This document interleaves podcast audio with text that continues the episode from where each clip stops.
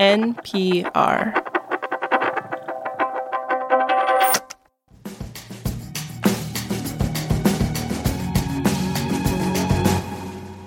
Earlier this week, Ford said it was pausing a big new battery factory in Michigan.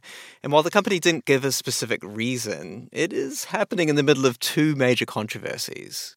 Yeah, first, there is the auto worker strike. The president of the United Automobile Workers, Shawn Fain, called the factory pause a quote, shameful, barely veiled threat by Ford to cut jobs. The second controversy is pre strike. For that battery plant, Ford planned to license battery making technology from a Chinese company. This has not been popular with Republican politicians, especially if the plant was to be eligible for government subsidies.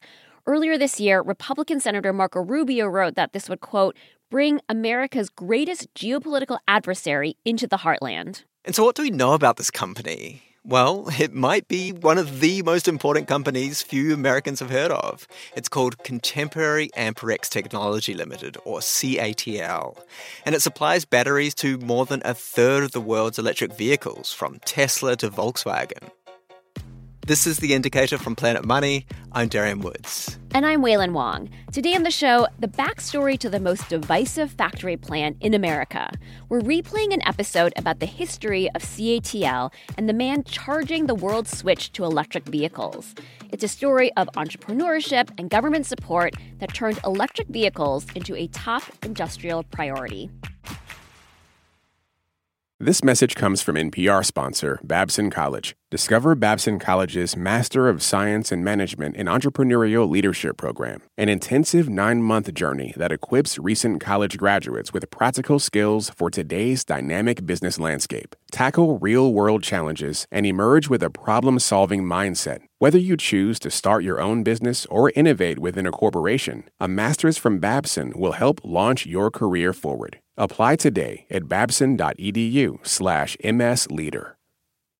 This message comes from NPR sponsor Certified Financial Planners. Asking the right questions can greatly impact your future, especially when it comes to your finances. So if you're looking for a financial advisor you can trust, Certified Financial Planner professionals are committed to acting in your best interest. That's why it's gotta be a CFP. Find your CFP professional at letsmakeaplan.org.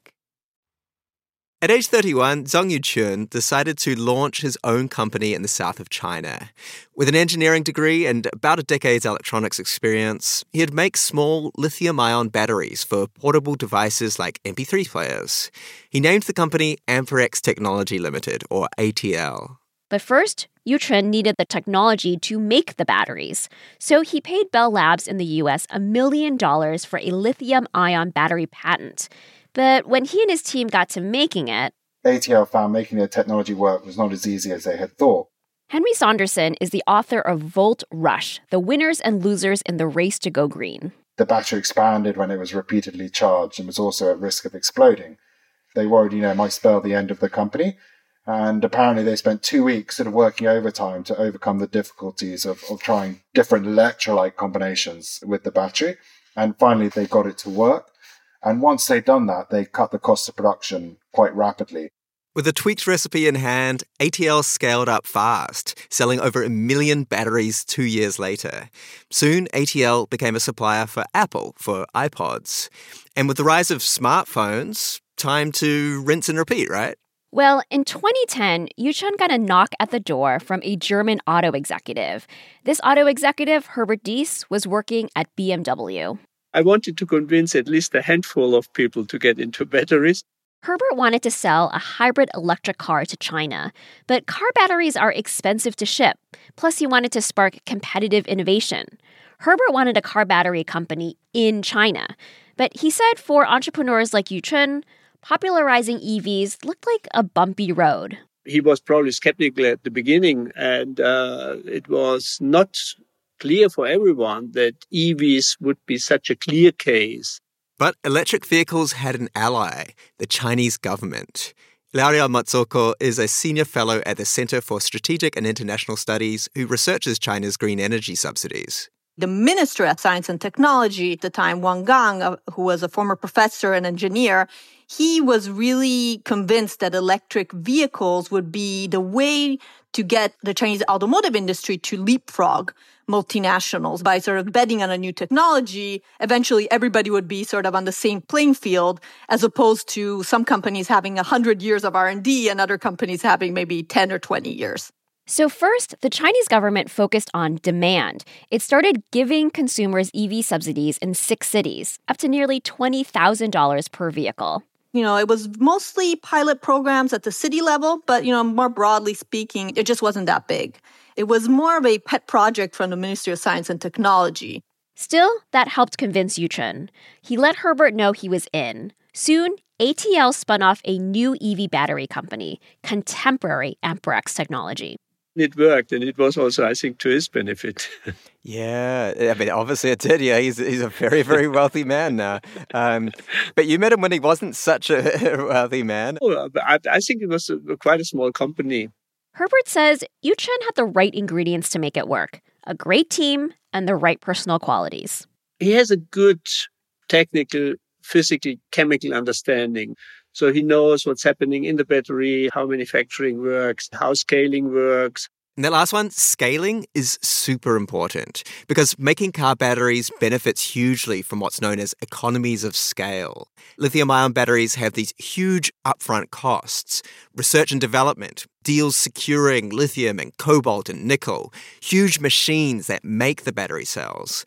But once you've paid those upfront costs, the cost of making one additional battery isn't too expensive. And author Henry Sanderson says that when Yuqun took on car batteries, scale was the key to dramatically reducing the costs. The cost of lithium ion battery packs fell by around 89% uh, in real terms between 2010 and 2020. And I would say CATL is one of the key drivers in, in that cost reduction that we saw in lithium ion batteries. And again, they took a existing technology and scaled it, taking it from low volumes to high volumes.